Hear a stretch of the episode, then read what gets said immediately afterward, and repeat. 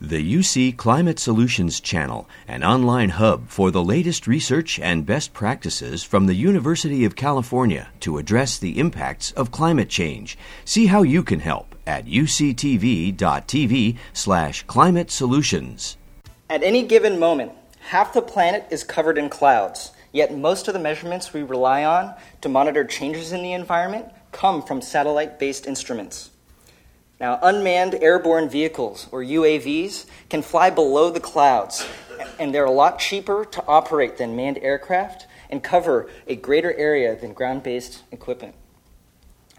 Fortunately, with the development and miniaturization of technology, uh, unmanned aircraft and sensors have become more accessible.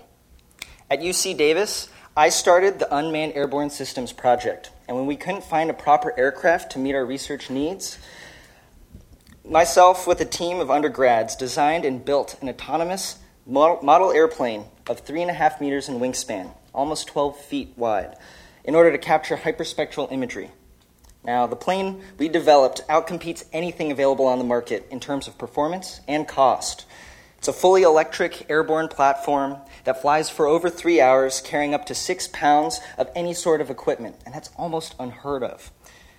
We won funding from a citrus sustainability grant competition, and our current research focuses on detecting changes in soil moisture content and plant growth behavior in hopes to improve farm resource efficiency.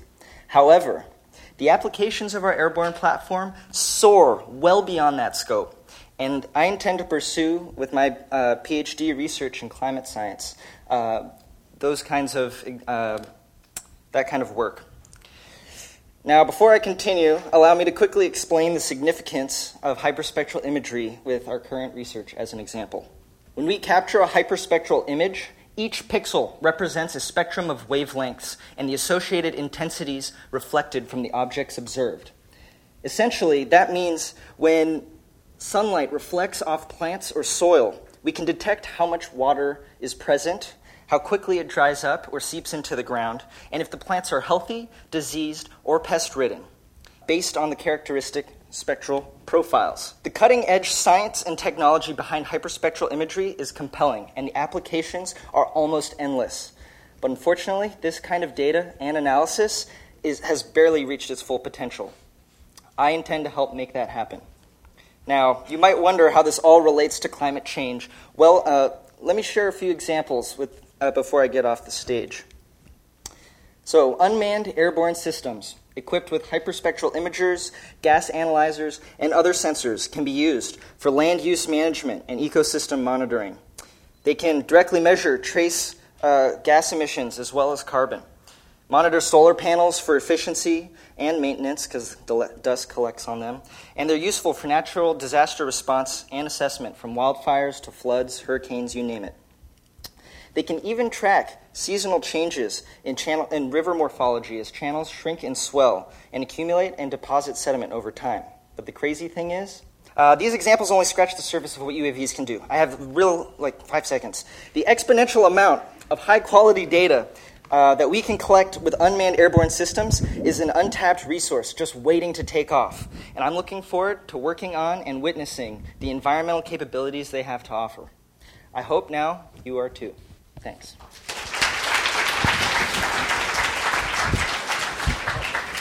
Thank you. Thanks, Robert. As I had um, uh, mentioned, I was just meeting with our uh, insurance brokers and, and, agents, and half of the, the, firms we met with asked us about our drone policies. And I know we have a center of excellence at Merced that's looking at that, but do you have a, a protocol and methodology you use in terms of you know, when they fly and where they fly? Uh, yes, indeed. And in fact, um, we need to apply for an FAA certificate of authorization, also known as a COA. And we haven't like received enough feedback from them yet, so it's still in the process. Um, however, I had to develop an entire operations manual and a budget and a number of other things that I wasn't expecting to do. But um, it's been an awesome experience, and I really see a huge future um, with unmanned drones. It's terrific technology and many applications. Thank you, Robert. Thank you.